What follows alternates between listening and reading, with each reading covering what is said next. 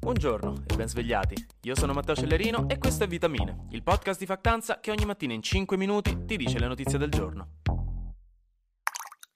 Fabio Ridolfi ha potuto finalmente trovare la pace. Il marchigiano 46enne, immobilizzato completamente da 18 anni, da tempo stava combattendo contro la lentissima macchina statale italiana che nonostante il 19 maggio gli avesse concesso il via libera per accedere al suicidio medicalmente assistito, lo aveva lasciato in un limbo burocratico in cui nessuno si stava facendo sentire per permettergli di compiere la sua legittima volontà.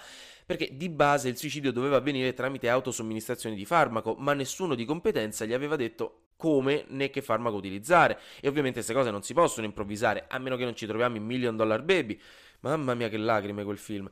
Però, insomma, alla fine Fabio ha deciso di ripiegare sulla sedazione profonda e continua, quindi i medici lo hanno addormentato, unito allo stop dei sostegni vitali artificiali. È stato un metodo più lento rispetto al farmaco, che lui avrebbe preferito, anche se comunque è stato indolore, però gli ha permesso almeno di potersi autodeterminare, perché è di questo che si tratta, che si condivida o meno il meccanismo dell'eutanasia e del suicidio assistito, quello che importa oggi è che Fabio ha potuto decidere da sé come proseguire la sua vita, una scelta che tutti noi ogni singolo giorno possiamo compiere in maniera più o meno attiva, ma sicuramente inconsapevole, non ce ne rendiamo conto, all'interno del nostro corpo, più o meno abile.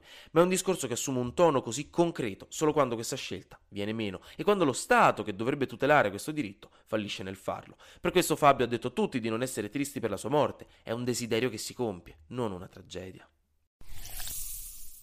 Intanto stanno arrivando i primi risultati delle amministrative, quindi tra poco finalmente scoprirete se nel vostro comune avrete come sindaco il figlio ripulito del macellaio o il tipo che porta piccioni al guinzaglio al parco e ha promesso che se verrà eletto ritroverà Atlantide. Di base sembra che il centrodestra unito, quindi Lega, Forza Italia e Fratelli d'Italia, abbia un buon successo contro la sinistra, mentre separati tra di loro lasciano grande spazio al PD, che ha gioito di un'ottima performance, tanto che il segretario Enrico Letta ha parlato di PD come primo partito del paese al momento. Il grande sconfitto di queste elezioni di sicuro è il Movimento 5 Stelle. De Giuseppe Conte infatti ha già detto che serve riorganizzarsi, mentre Fratelli d'Italia di Giorgia Meloni sembra aver avuto un buon successo maggiore di quello della Lega.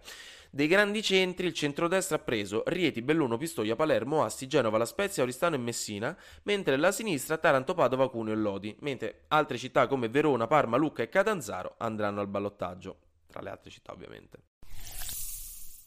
Ora invece, se come me ogni anno che fate vi incidete una tacca sulla fronte piangendo perché odiate invecchiare, magari questo vi interessa. A quanto pare c'è una differenza tra età anagrafica ed età biologica. Diversi scienziati stanno studiando da anni la differenza tra le due e nello specifico lo fanno analizzando i cambiamenti chimici del nostro DNA, tra i vari modi, eh, e cambiamenti chimici che possono farci capire quanto il nostro corpo fondamentalmente sta decadendo a livello biologico a causa di tutti quei negroni che respirate dalla bocca ogni venerdì. Lo sapete che vi fanno bene. Però ecco, le ricerche ci dicono che questa età biologica è molto più precisa dell'età anagrafica nel predire eventuali malattie o comorbidità che possono sopraggiungere con l'età.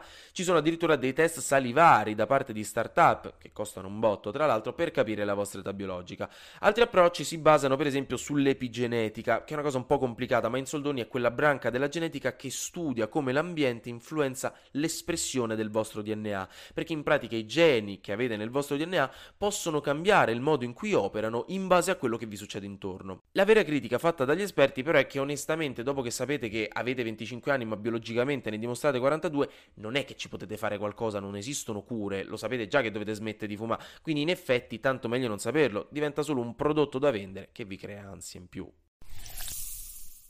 Finiamo con tre flash news. La borsa americana, nello specifico l'SP 500, che è l'insieme delle 500 aziende americane più grosse, quindi sintetizza grandi linee come va l'economia, ha perso valore perché la gente è spaventata dall'inflazione e dalla prospettiva che per combatterla la Federal Reserve americana aumenti i tassi di interesse.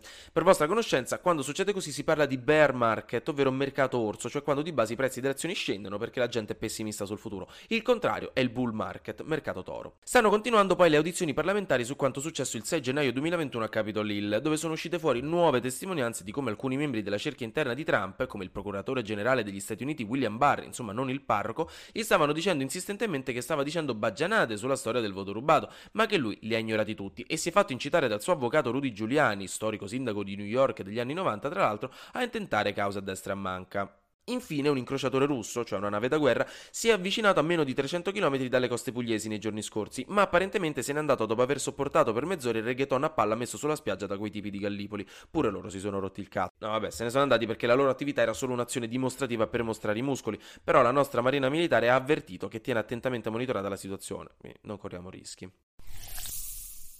Infine, per la vostra dose quotidiana di cultura, vi avviso che questo pomeriggio alle 5 e un quarto ci sarà una diretta factanza insieme alla Commissione europea e all'architetto di fama mondiale Stefano Boeri, diretta da me.